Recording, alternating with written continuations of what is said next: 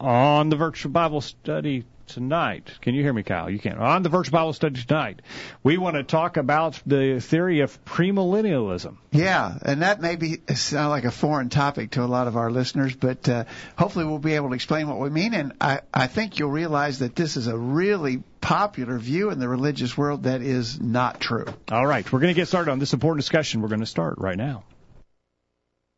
It's time for this week's edition of the Virtual Bible Study. The Virtual Bible Study is a live, internet only call in program dedicated to the honest study and discussion of God's Word. Do you have a question about something in the Bible? Or are you simply interested in learning more about the Scriptures? If so, we hope you'll stay tuned tonight as we look into the pages of God's Word. The Virtual Bible Study is brought to you this time each week by the College View Church of Christ in Columbia, Tennessee. You can participate in the discussion tonight by calling 933 331 381 4567 or by emailing your questions or comments from collegeview.com. We hope you'll take out your Bibles and study along with us as we begin an exciting study of God's Word on this edition of the Virtual Bible Study. And we welcome you to the Virtual Bible Study for Thursday, September 16th, 2021. Thank you for joining us on the program tonight. My name is Jacob Gwynn. My father, Greg Gwynn, is here. Hello, Dad. Hey, Jacob, great to be with yeah, you you're tonight. feverishly typing over there. I'm going to give you a minute. And Kyle, welcome to the program tonight. It's good to be. Yeah, here. Yeah, glad that you're here, Kyle. Um, and uh, looking forward to that. I mean, Kyle, you got any housekeeping or anything you want to tell us while we're waiting on, on him to get this settled out? Uh, oh no, it's uh, no. Which aside from our later, I can go do our uh, College View live stream right now. Which, So let's do that now. Well, that'll free us up at the bottom of the hour. Which uh, which yeah, College View live stream. We have some really good studies on there and some good Bible studies and some good preaching from uh, Greg and our other uh, really good preachers from this last week on there. So yeah, Not to mention of the good things. production quality. Yeah, Kyle does a great job on College View live stream. Check out all the archives there, and then of course you can live stream during our live services, but you can catch all the old archives there too. So are you all set I, up I over think there? we're, I think we're finally set. We're going to have to do a little bit of job of getting these things going. We've been we've been Yeah, two weeks in a row. two we've weeks late on the late there. on the take up, but we got it going now. We have a special guest with us tonight on the phone. Now his name should be familiar to our listeners, and actually he has joined us in the past on the virtual Bible study. Our friend Kent Bailey from Calhoun, Georgia, is on the line. Kent, welcome to the virtual Bible study. I hope he's hearing us. I hope he can hear us. Hello, Kent. Kent, can you hear us? How about it, Kent? Can you hear us? Yes. Welcome to the virtual Bible study, Kent. Thank you. Good. Glad to be with you guys. I'm gonna have to crank him up there. I, I don't know. I'm not. I'm things Uh, are awful I'm, dim barely, in my I'm- ears. I'm barely tonight. hearing him right, too. There we go. Uh, We'll so maybe that- in the chat room, you all who are in the chat room, let us know if you're hearing Kent clearly. we can hear. Okay. So Clint, uh, uh, Kent and I have talked in recent times past. He's been doing a lot of study on the theory of premillennialism, and we thought it'd be a good topic for discussion on the Virtual Bible Study. We have touched on it in the past, but uh, it's been a good while in the past, and this is a very popular religious view. Uh, Kent, I, I would argue that probably the vast majority of the denominational world around us probably believes premillennialism. Yikes! He's not hearing us. Can't you can't hear us, huh? Wiggle that connection. Can't hear you much now. Okay. Well, we're gonna It, work just, on. it come, comes and goes. All right. Let's do this. Let's do it like this. How about how about now, Kent? Okay, I hear you now. All right. Okay. Go ahead. All right. So I was saying, Kent, that I think that the vast majority of our religious friends probably, if they if they have a position on this, probably believe in the notion of premillennialism. Not going to work. Well, we're going to have to we'll, we'll have to get uh, a little con- other connection going here. All right, um, and I think uh, that is the case. Why don't we uh, Why don't we take a quick break, um, and then uh, we'll we'll see if we can't get Ken on a better connection, and we'll take take up the discussion there. In the interim, uh, why don't you uh, give us a, a quick outline of what we need to talk about tonight? Okay, so earlier to our update list today, we sent out these questions, and it actually comes from a an outline put together for us. Uh, we ask these questions to our update list, and we always tell you if you're not on our update list, get on it by sending us an email to questions at collegeview.com. Just say, add me to your list. Usually about midday on Thursday, we send out uh, what our topic is going to be and some leading questions that we hope to discuss. So these are the questions we sent out earlier today. Number one, explain the basic premises of the theory of premillennialism. Number two, have the promises God made to Abraham been fulfilled? Uh, specifically have the land promises to Israel been fulfilled? And I think we'll see why that's an important question to address as we get into our discussion. Number three, concerning the messianic kingdom that was promised, what, when was it to be established? Was it to be a physical or spiritual kingdom? And is it now in existence or is it still a future kingdom?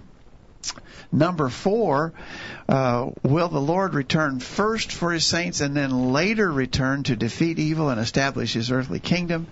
And finally, if the Lord's kingdom was postponed due to the Jews' rejection of Jesus in the first century, when was this postponement announced and what are the specifics of this so-called postponement plan? All right. We're going to do a little something on the fly here. Uh, I'm going to give Kent one more time. Kent, uh, can you hear us now? I can hear you coming and going. All right, uh, we got another. We're going to go old old school here, and we're going speakerphone, and uh, we're going to set him up here like this, and we're going to do like that, and uh, talk to us now. Kent, tell us. It's better. You're still kind of fading in and fading out at times, but it's better on that way. All well, right. you sound better on our end. That's what we're going to have to do, boy. that's, that's, old school there. That's redneck right there. yeah. Uh, all right, go ahead. All right, so Kent, l- let's talk about just to make sure all of our listeners understand what we mean when we talk about the theory of premillennialism, uh, how how does it lay out? What what are the basic concepts or the basic premises upon which the theory of premillennialism is based? Well, you have to define it first of all, and in a very non-technical way. When we use the word the prefix pre, of course that means before millennial speaks with reference to the alleged 1,000 year millennial reign. And ism means that it's false. It's not true. and, and basically the doctrine, which is a false doctrine, teaches and affirms that the Old Testament prophecies concerning Christ and his kingdom have not been fulfilled and thus the kingdom has not been established. And they teach that it will be established in the future. In fact, they teach that uh, it was the Lord's intent to establish the kingdom during the first century. But the Bible tells us in John chapter 1 and verse 11, when Christ came, he came to his own and his own received him not. And they say because the Jews rejected Jesus, that kept him from establishing his kingdom. And so uh, they take the view of, in a very literal way. They take the position that the kingdom prophecies refers to the Lord establishing an earthly political kingdom. And in the future, he's going to reign as a king over that earthly political nation or kingdom. They also teach the position that the promises of God made to Abraham have not been fulfilled and that such promises must be fulfilled in order for Christ to come again. They teach what's called a secret rapture of the saints they say the Lord's final coming, second coming is actually going to take place in two stages. That the first stage is going to uh, culminate in a secret rapture of the saints, and during that time the saints are raptured out, the saved people are raptured out. There's going to be seven years, three and a half years of peace and three and a half years of tribulation. And at the end of this seven year period, the Lord's going to come in his second stage in his glory to defeat his enemies and to establish a political kingdom. And then they go ahead and they teach that this kingdom uh, is going to be set up, that Christ is going to reign as a head of a national government from Jerusalem. And during this time, the Old Testament law is going to be introduced. Animal sacrifices are going to be reconstituted. They teach that the Lord's going to reign over this political kingdom for a literal 1,000 year period. And at the conclusion of this period, uh, Satan's going to be released when he was uh, bound up with a chain for this thousand years. He's going to create another rebellion against God. Christ will defeat him. All the unrighteous dead will be raised up and face final judgment. Uh, and then all individuals be their eternal roles either in heaven or hell. So kind of in a nutshell, in essence, that's what premillennialism teaches. So the idea, as you have described, is that certainly, very, very bottom line is the Lord is coming to establish an earthly kingdom wherein He will reign for a thousand years here on earth. I mean, there's, and I, I think you would agree with me, Kent, that there's almost as many different twists and turns and different little nuances there are almost as many when it comes to premillennialism as there are people who believe in premillennialism. Uh, That's true. That's exactly right. Uh, and but but the basic bottom line is, God made promises back to Abraham that that of course generationally passed on. They passed on to Abraham, Isaac, Jacob, ultimately to the Israelites. Uh, but that God, that the promises that God made have never been fully fulfilled. God can't lie. He's got to keep his promises. And so in order for him to keep his promises, there has to be there has to be a point in the future time when it when an earthly kingdom will be established. And that and and so Jesus is going to do that. Now, uh, as you said, the millennium, obviously a millennium is a thousand years. There's your thousand years. Premillennialism suggests, as you just described it, this is going to transpire before the ultimate final judgment and eternal assignment of souls to heaven or hell. Um, uh, it, it, it, the, the argument hinges strongly on the idea that Jesus actually wasn't able to accomplish what he intended to accomplish when he came here in the first century. That he would have established this kingdom at that time, but the Jews rejected him. Eh, he sort of had to retreat, and and the church was uh, put in as and very often we use the expression a stopgap measure. The church was the church was established to sort of hold place in time until Jesus can come back again, this time to be ultimately victorious. I can't, uh, to me, that whole idea that mortal men could thwart the plans and intentions of eternal God is is I don't know any word to use more than just that's blasphemy. I think so. I think you're exactly right. In fact, when we look at the earthly ministry of Christ, the Jews wanted an earthly kingdom to be established. That's what they really were wanting. Yeah. And they rejected him because they understood he was saying he wasn't going to establish an earthly kingdom. Yeah, in John chapter 6 verse 15, when Jesus perceived that they would come and take him by force to make him a king, he departed again into a mountain himself alone. So uh, uh, uh, in the in the midst of his great popularity, he could sense that they're going to make an effort to try and make me an, an earthly king, and and he he took measures to avoid that happening. Uh, so I, the, you know, the fact of the matter is Jesus was immensely popular with the Jewish people. It was a, it was a small percentage of the, Jew, the the ruling class of the Jews that hated him because he was threatening their power base. Jesus was rejected by the Jewish ruling class, but he was immensely popular uh, among the masses of the Jews. Yes, he was. And you know the thing, Greg, that really, uh, I guess you might say, really blows my mind when you think about the triumphal entry he made in Jerusalem just before his crucifixion, and the people really were welcoming him there. They really they were glad that he was there. But when it became very clear that he was going, not going to establish an earthly kingdom, the same people who were crying out praises to God and Hosanna to God because of Christ, they were the ones who were crying out for his crucifixion when he appeared before Pontius Pilate. Yeah. Yeah. So he was a, he was a disappointment because they they had this expectation of an earthly kingdom and and and Jesus's plan did not include that that wasn't what he came to do. And so again th- this whole idea that the Jews rejected him and he failed is just wrong and blasphemous. Uh, you you mentioned something uh, as a part of this, uh, and we're going to get to some details here in a minute. But you mentioned something as a part of this overall premillennial picture, talking about a rapture. Uh, the, the idea is that at some point, and a lot of people think it's going to happen real soon.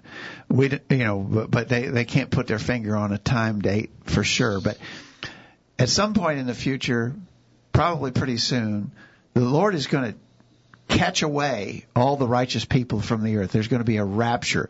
The the righteous will be called up to be with the Lord, uh, and of course all the good people are going to be gone. and so it's only going to leave the wicked people here on earth and and for a period of seven years there'll be tribulation as you said sort of two parts to that but ultimately there's going to be bad times on earth for and at the end of that seven year period the lord will return and set up his earthly kingdom uh, this rapture idea is a part of the premillennial picture it was actually popularized in a series of books and movies made from the books called the Left Behind series. Uh, our friend Mohan up in Chicago said the basic premise of the theory of premillennialism is found in a series of books Left Behind.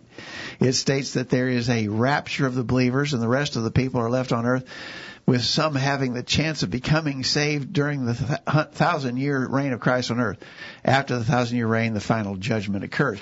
Uh, uh, and so Mohan is right that the Left Behind series does play upon this idea of the, of premillennialism and specifically the idea of a, a rapture that will precede Jesus coming and setting up his earthly kingdom. So there's just a lot of twists and turns here to it.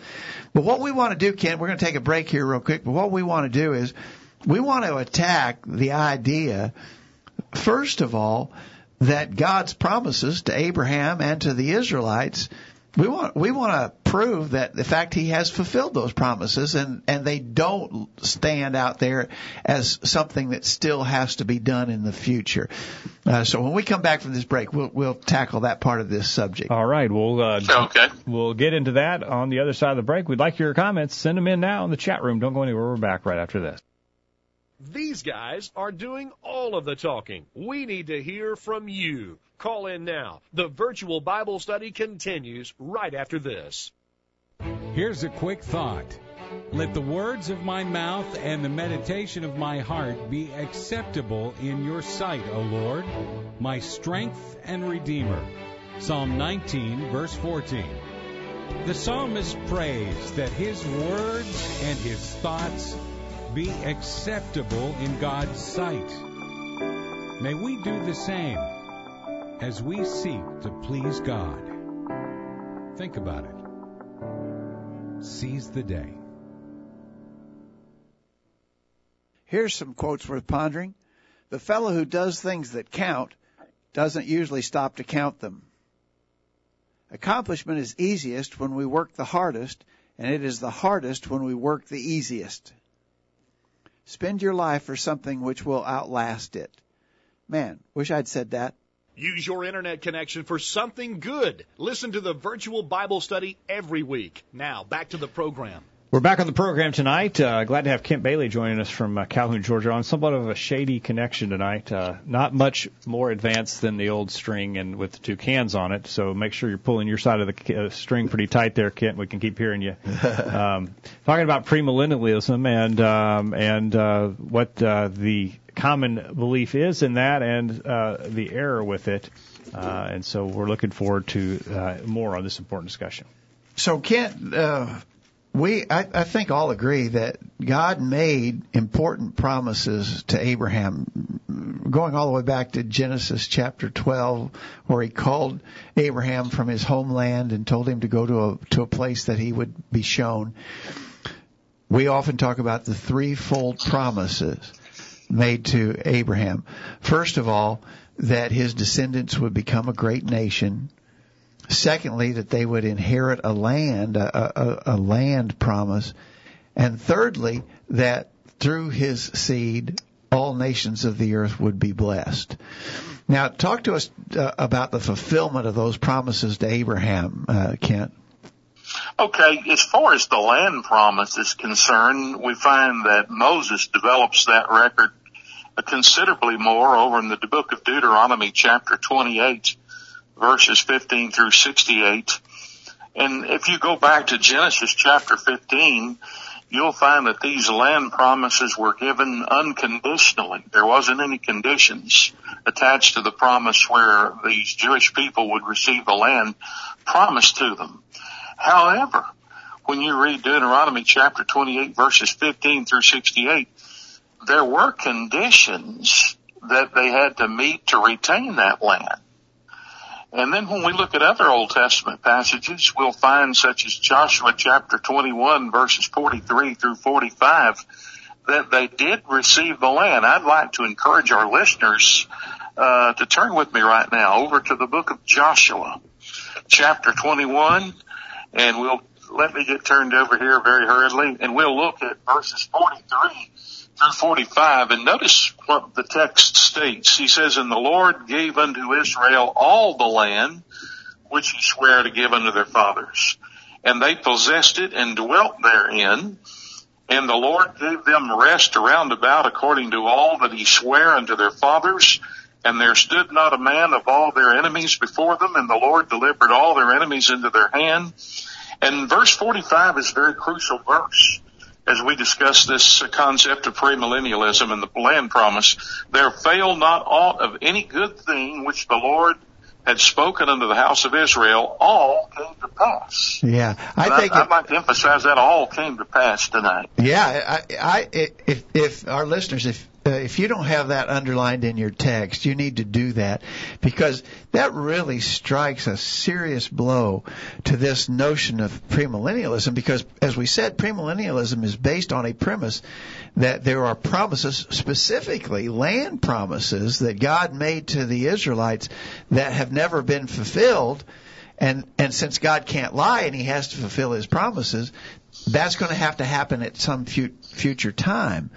Well, that's just not true. It's patently not true. It's very plain in that passage that Kent just read. So again, if you don't have that written down, if you don't have that highlighted in your in your in your Bible, do that now. Joshua 21, 43 through 45, especially verse 45. There failed not aught of any good thing which the Lord had spoken unto the house of Israel.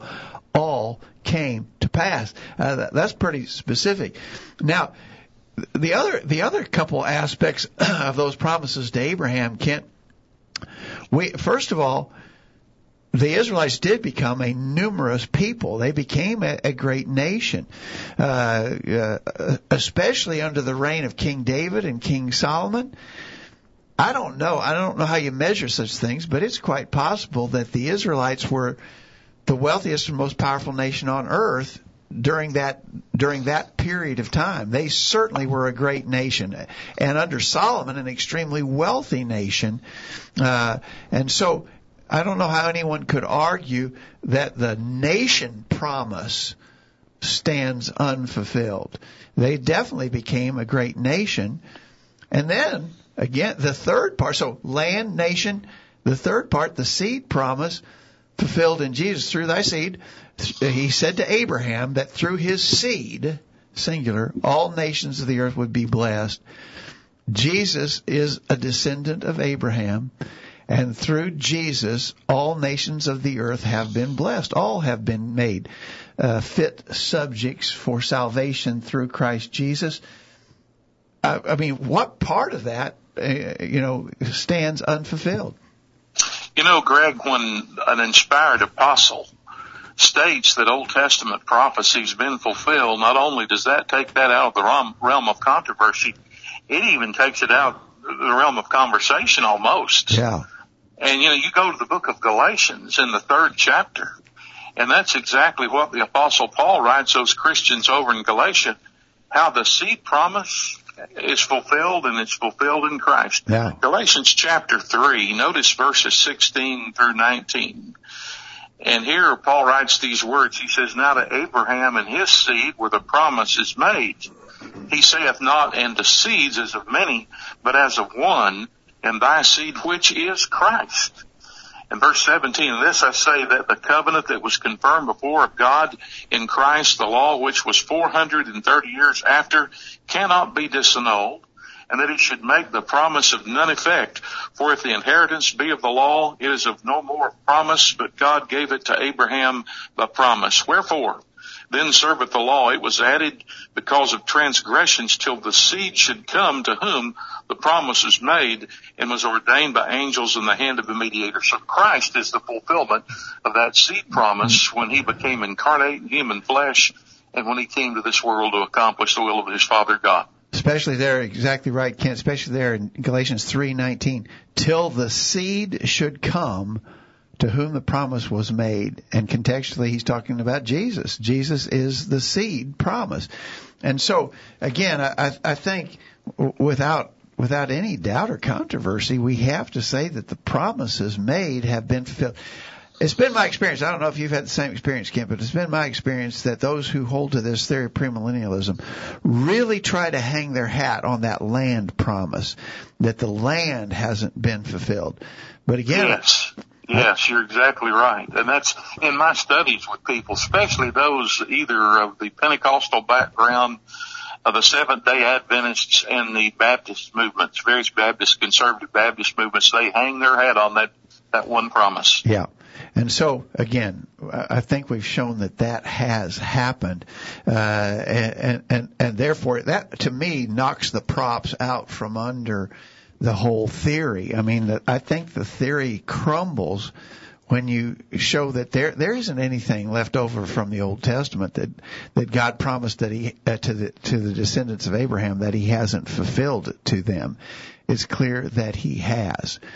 Uh, how are we doing on time, Jacob? We uh, we can grab another break here. When we come back from this break, Kent, let's talk about what was the what was planned.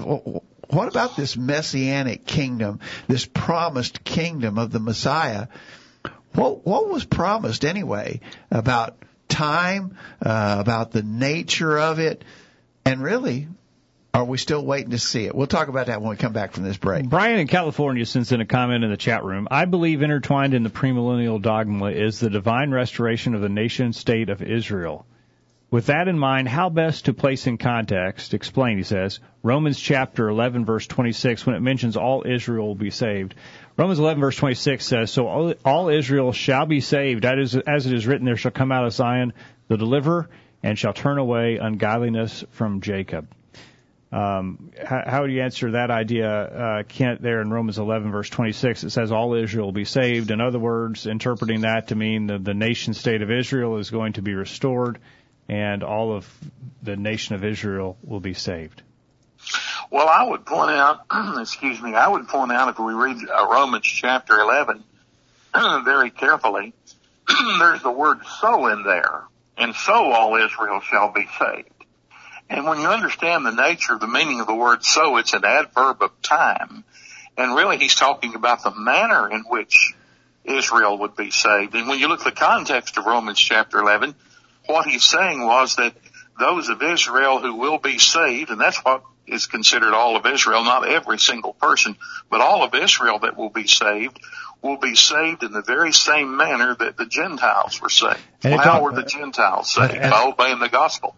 Well, and also it uses the imagery of there of a tree, and and the dead wood or the wood that doesn't have belief, doesn't have faith, is going to be cut out, and the Gentiles are going to be grafted in, and thus become the chosen of God, the Israel of the New Testament era, and therefore all of Israel will be saved through faith, not because they're part of the Old Testament uh, right, nation of exactly. Israel, but because they are the faithful yeah. of God today. Uh, in, in verse, this is Romans 11. Uh, it says blindness in part has happened to Israel until some some newer versions say while the fullness of the Gentiles be come in. So Israel Israel has been blinded while the fullness of the Gentiles shall come in. And so, or as you said, Kent, in like manner or in the same manner, all Israel shall be saved. For it is written, there shall come out of Zion the deliverer and shall turn away ungodliness from Jacob. So in other words, many of Israel have been blinded. The, the, the kingdom had been opened to the Gentiles, and and then there would be Jews who would be saved, but they'd be saved in the same manner or in the same way that the Gentiles are be saved by faith in Christ Jesus. Okay, that's exactly right. All right, All right we'll let's get a break. Get this week's bullet point. We'll come back. We'll continue with Ken as we talk about this uh, this doctrine, compare it with what the scriptures teach. And I think we're seeing here that they're they're taking some things severely out of context, maybe using some scriptural terminology, but misapplying it, and that's a very uh, effective ploy of the devil to put some things in here that sound scriptural, sound right, but misapply them and come up with some very false conclusions. We'll continue talking about that. Don't go anywhere. We're back right after this. Now you can listen to a podcast of a recent sermon every week. Find out more at collegeview.com. There's more of the virtual Bible study right after these important messages. This is Greg Gwynn with this week's bullet point. Paul's final words to the elders of the church at Ephesus included this statement, quote, Wherefore I take you to record this day that I am pure from the blood of all men, for I have not shunned to declare unto you all the counsel of God.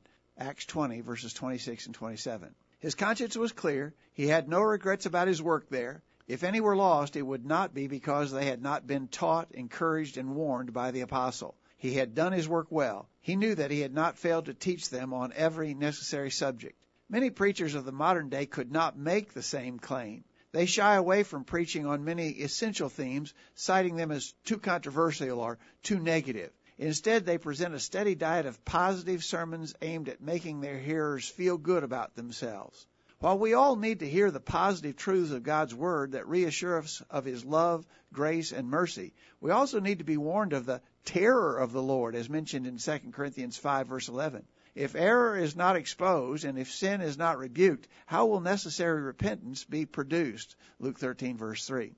Those who have not been taught, quote, all the counsel of God, unquote, will be ripe for apostasy. Young people will grow into adulthood without a firm foundation in the gospel. Even those who are older will begin to forget the needed admonitions of the scripture. Any slight challenge will be too much for their fragile faith and they will leave the church, oftentimes not even realizing the seriousness of their spiritual condition. In too many congregations, it's been years since lessons have been taught on instrumental music, the role of women, marriage, divorce, remarriage, and so forth. With little or no teaching on these essential subjects, they become ever more vulnerable to false teaching and departures from the faith.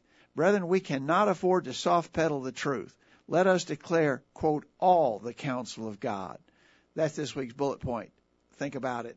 I'm Dwight Bolvat. And I'm Michelle Bolvet, and we're from Ames, Iowa.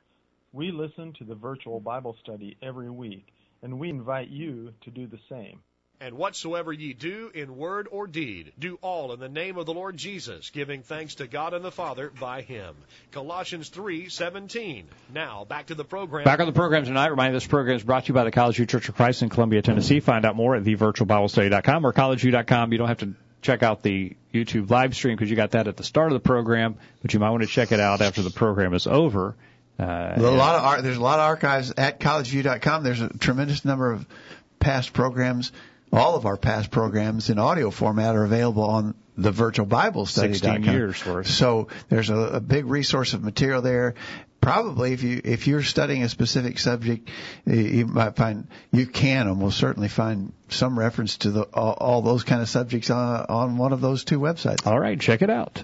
And uh, we're glad to have Kent uh, joining us uh, from Calhoun, Georgia. Kent Bailey and. Uh, we're talking about this uh, doctrine of premillennialism, and uh, Rick is in the chat room. And Rick says, when the kingdom was established, Dan, uh, when the kingdom was established, Daniel prophesied in uh, Daniel 7 verses 13 and 14 that the kingdom would be given to the one like the Son of Man uh, came with the clouds to heaven, uh, the ancient uh, of heaven to the ancient of days, and was brought near to him. And there was given him a kingdom, glory, and dominion. This is the very picture of what happened in Acts 1 when Jesus ascended into heaven and a cloud received him out of the apostles' sight. In Acts 2, Peter then proclaims Christ is now seated at the right hand of the Father.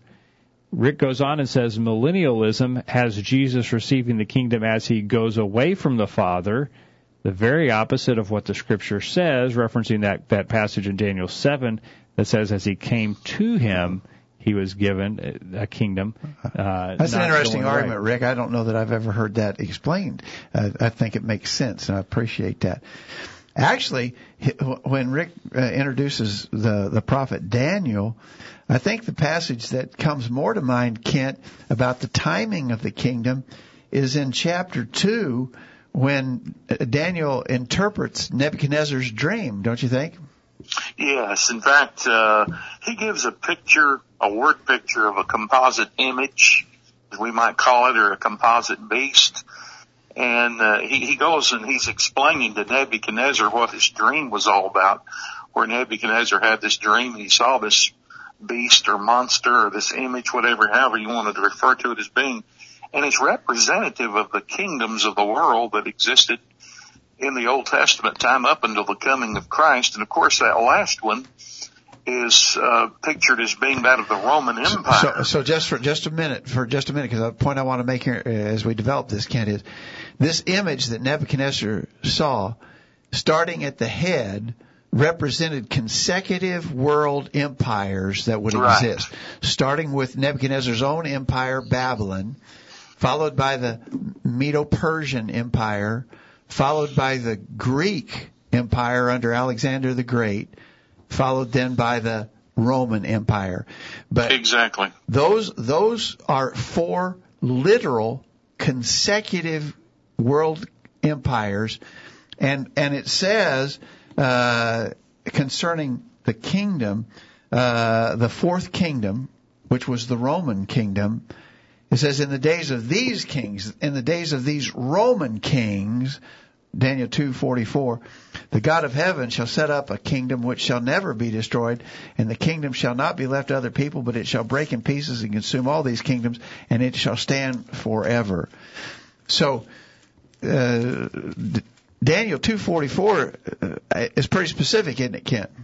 Very specific. In fact, Daniel chapter 2 and verse 44 presents an insurmountable problem for premillennialism. Because number one, if the kingdom hasn't been established, then that means Rome is going to have to become a world power again. And, and you know, that's what the point I wanted to make, Ken, is actually, I have heard some of these folks try to argue that there, there is being now or will soon be a restoration of the Roman Empire.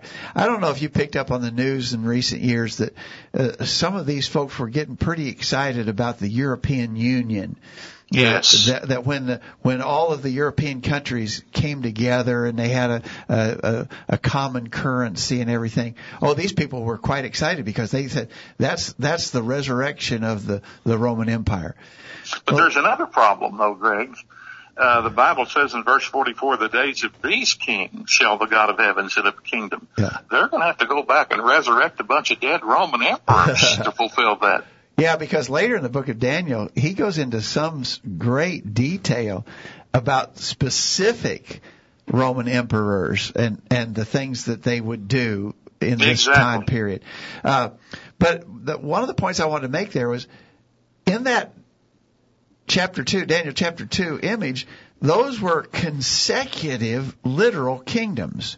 Exactly. Now, if if we're uh, awaiting some resurrected sort of figurative Roman Empire by way of the European Union or something, that completely breaks the imagery, because It does. because we, we we've got a, a two thousand years break in in the chronology, plus it would go from describing literal kingdoms to describing some kind of a figurative kingdom, and it it, it just destroys the whole imagery.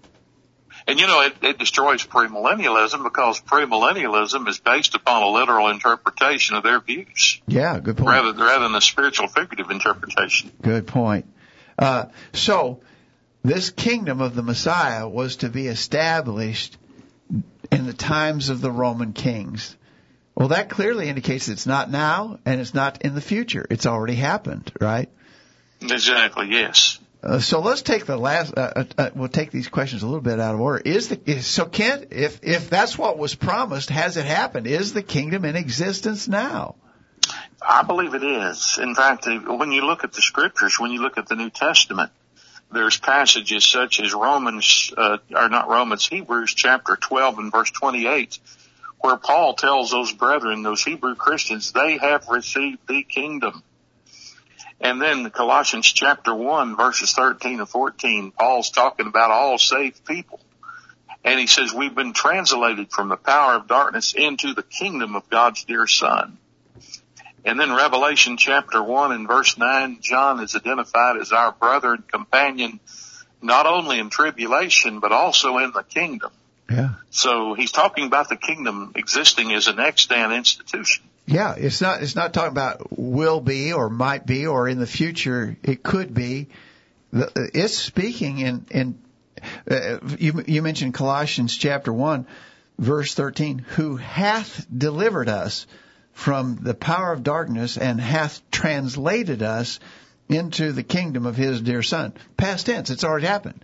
The- It has. so uh, again, clearly, the kingdom was supposed to be established during the time of the Roman kings, and the fact of the matter is, it was that pro- that that prophecy was fulfilled, and the kingdom came to pass in the first century during the time of the Roman kings, and and Paul and John spoke of it as an as a, a kingdom already in existence and and people already citizens in that kingdom. Yes.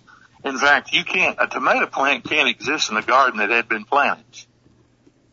We cannot as Christians be born into a body, a saved body relationship that hasn't taken place. Jesus in Matthew chapter 16 and verse 18 refers to it as the church. And you go down one more verse to verse 19 and he refers to the church as being the kingdom.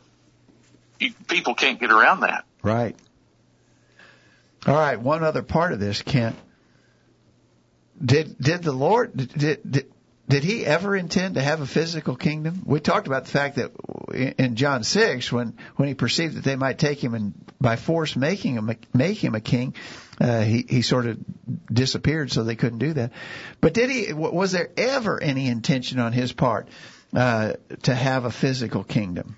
Well, there's two passages in John, I believe, that answers that question. First of all, John chapter 18 and verse 36. Jesus is before Pontius Pilate on trial. And he asked Jesus, he said, art thou the king of the Jews? And Jesus said, yes. But Jesus also points out in verse 36, my kingdom is not of this world. If my kingdom were this world, my servants would fight. And so that tells us the Lord's kingdom, the kingdom of Christ, was not going to be a physical kingdom. It's a spiritual kingdom. In fact, John chapter 3, Jesus talks about the new birth and he says in verse 5, except a man be born of water and the spirit, he cannot enter the kingdom of God. Obviously, the new birth, becoming a Christian, being saved from one's past sins, uh, has to do with entering the rule and the reign of Christ, which is his kingdom. And John 3 and verse 5 implies it's a spiritual kingdom. Exactly right. You know, uh, back to your reference there in John 18:36, my Jesus said to Pilate, "My kingdom is not of this world. If my kingdom were of this world, then would my servants fight that I should not be delivered to the Jews?" Well, I mean that's that, that's understood in physical kingdoms. The, the the the soldiers of the kingdom defend the king in a physical kingdom, and Jesus said, "If my if my kingdom were of this world."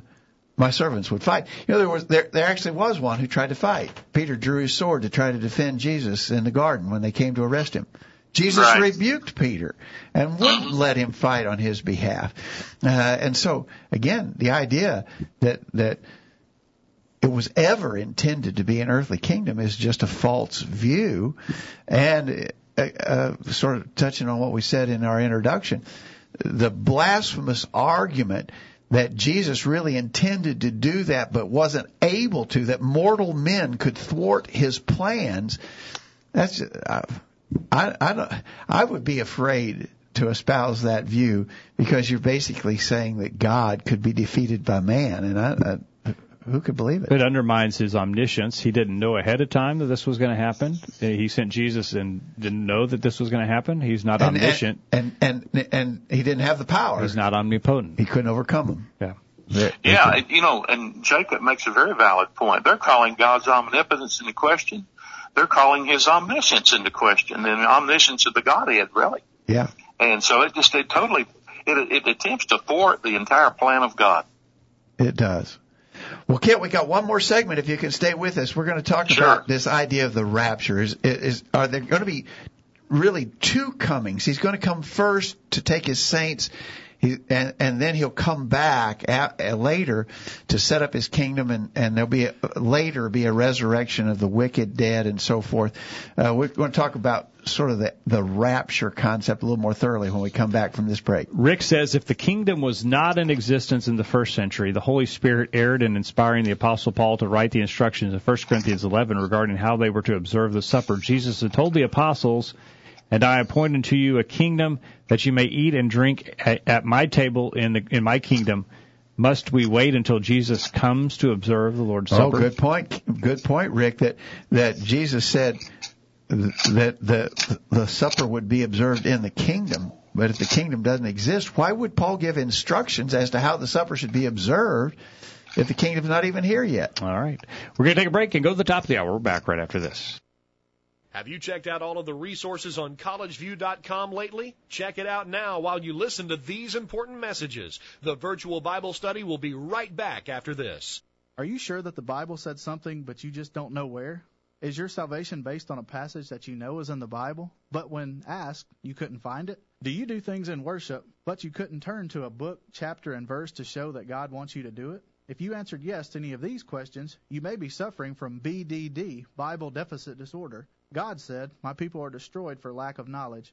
The College View Church of Christ is dedicated to overcoming Bible deficit disorder in the metro area by teaching the Bible, the whole Bible, and nothing but the Bible. You are invited to attend our worship services on Sunday at 9:30 a.m. and 6 p.m. Join us in the fight against Bible deficit disorder. Attend one of our services for a healthy dose of the Bible. That's at the College View Church of Christ. Please don't give in to Bible deficit disorder. We're tracking the trends on the virtual Bible study.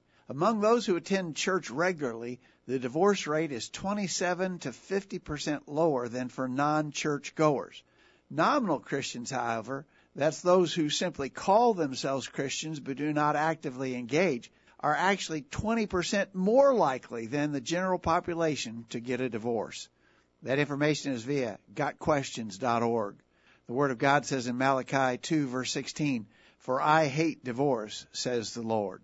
Share your comment with the world. Call in now and be a part of the virtual Bible study. Now, back to the program. Back on the program tonight uh, as we go to the top of the hour, talking about the doctrine of premillennialism and looking at how it forces contradictions with very clear statements in the scriptures. Uh, we're going to go to the top of the hour now um, and uh, get to some uh, some more ideas here. Well, Kent, I, I asked when we sent out our update to today, I ask, will the Lord return first for his saints and then later return to defeat evil and establish his earthly kingdom? Uh, how would you approach that question, Kent?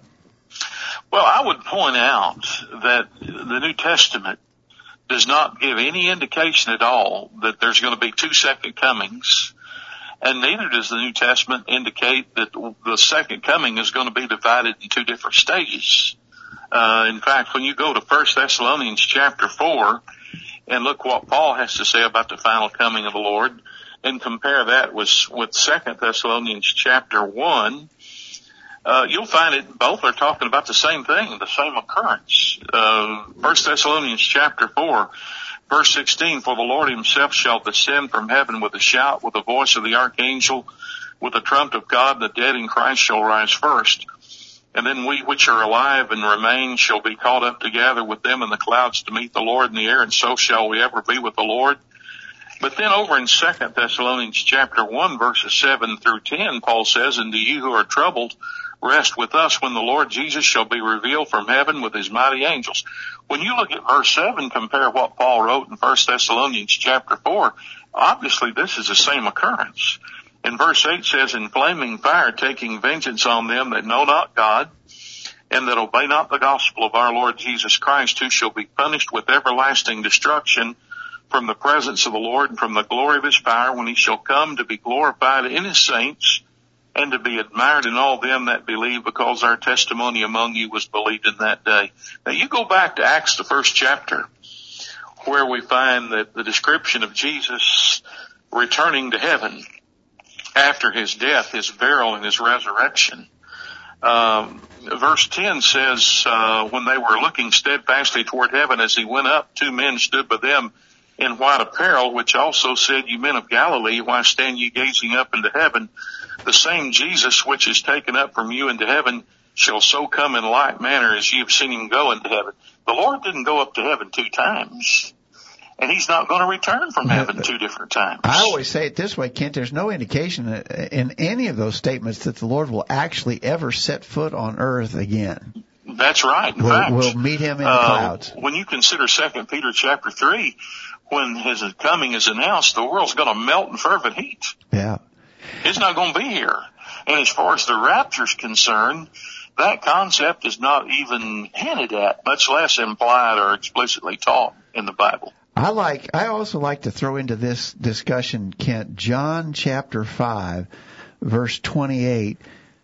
Jesus said, "The hour is the hour is coming." In the which all that are in the graves shall hear his voice and shall come forth, they that have done good into the resurrection of life, and they that have done evil into the resurrection of damnation. Jesus said that there will be one resurrection of all the dead. It will happen in the same hour. All that are in the graves shall come forth. So we know that, that when he comes, the righteous dead are going to be resurrected. We believe that. First, Thessalonians 4 certainly gives us that message and tells us to be comforted in that truth. But John 5, 28 and 29 says, at the same time, the wicked dead are going to be resurrected too. Premillennialism has the resurrection of the righteous separated from the resurrection of the wicked by a thousand and seven years. Because you got the seven years of the rapture period, and then the thousand year reign on earth, and at the end of that, they believe that the, the that there will be final judgment. The wicked will be resurrected to to meet their final judgment. And so they've got the resurrection of the righteous separated from the resurrection of the wicked by a thousand and seven years when Jesus said it's going to happen in the same hour. Exactly. So the idea, again, I think this is an important point. The idea of the rapture is is a, a is a fabricated notion. Uh, it's not found anywhere in the New Testament. It's not taught. It's not even implied.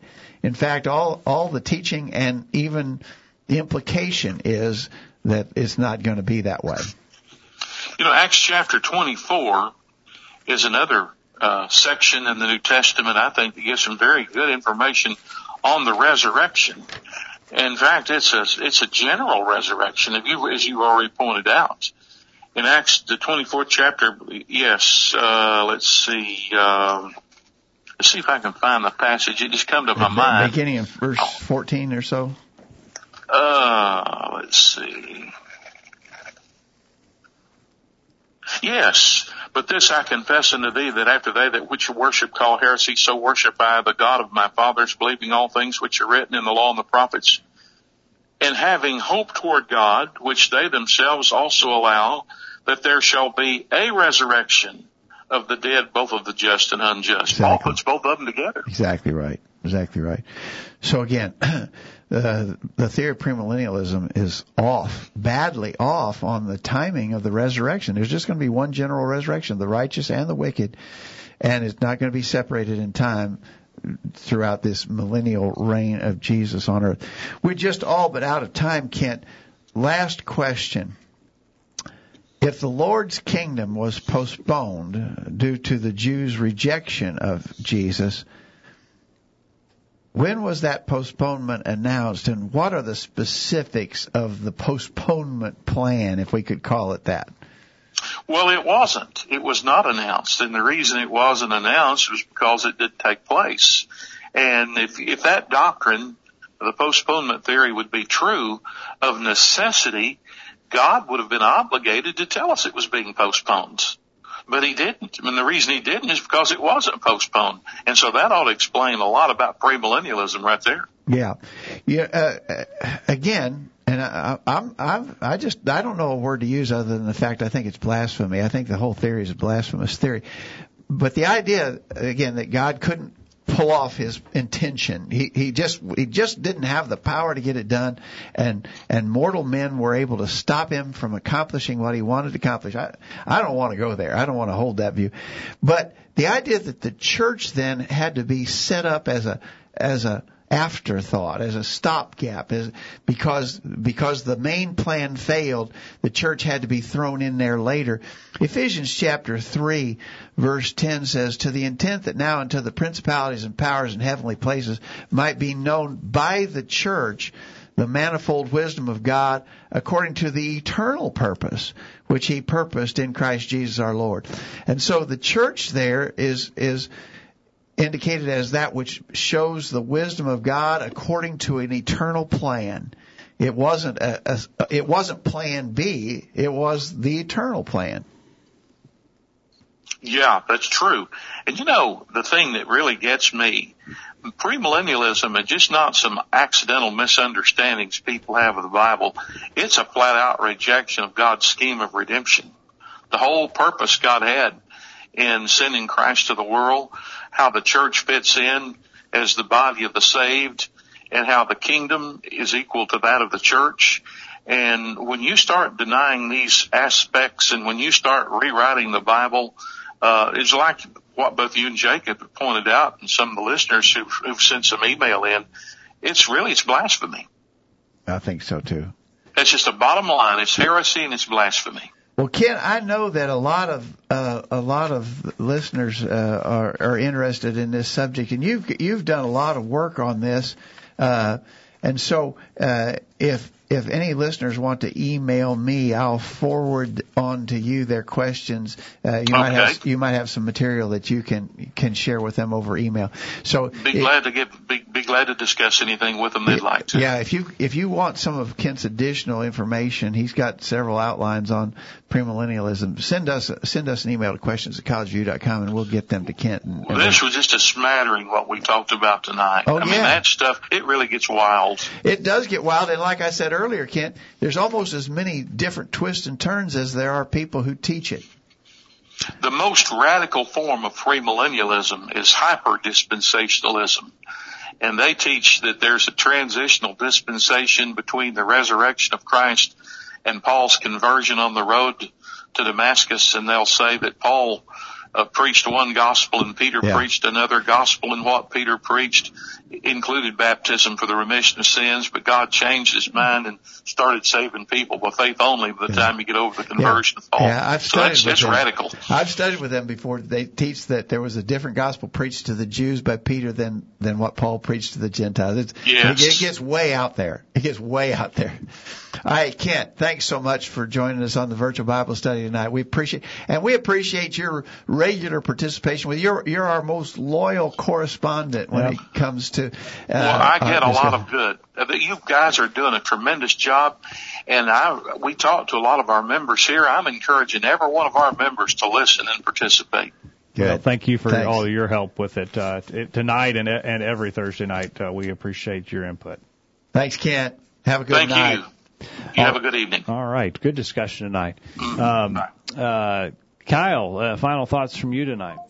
I think it's a very it's an important study. It's an important topic. It's a very deep topic. Infographics have been made to, to label out all the different dates and timelines. You can it's one sitting will not cover premillennialism. So it's Uh, a uh, that's right. There- So- like we said, there's a lot of ins and outs for sure. but it's good. You have to have a good knowledge of it to be able to. But I, what refute I think is good, and, and it's really what we tried to accomplish in the study tonight, if you can knock the foundational blocks Mm-hmm. out from underneath it, then it doesn't matter what the higher elements of the theory are. If you've taken out the foundation, it cl- It's the whole thing faulty falls. from the start. Yeah. Yeah. Okay, good.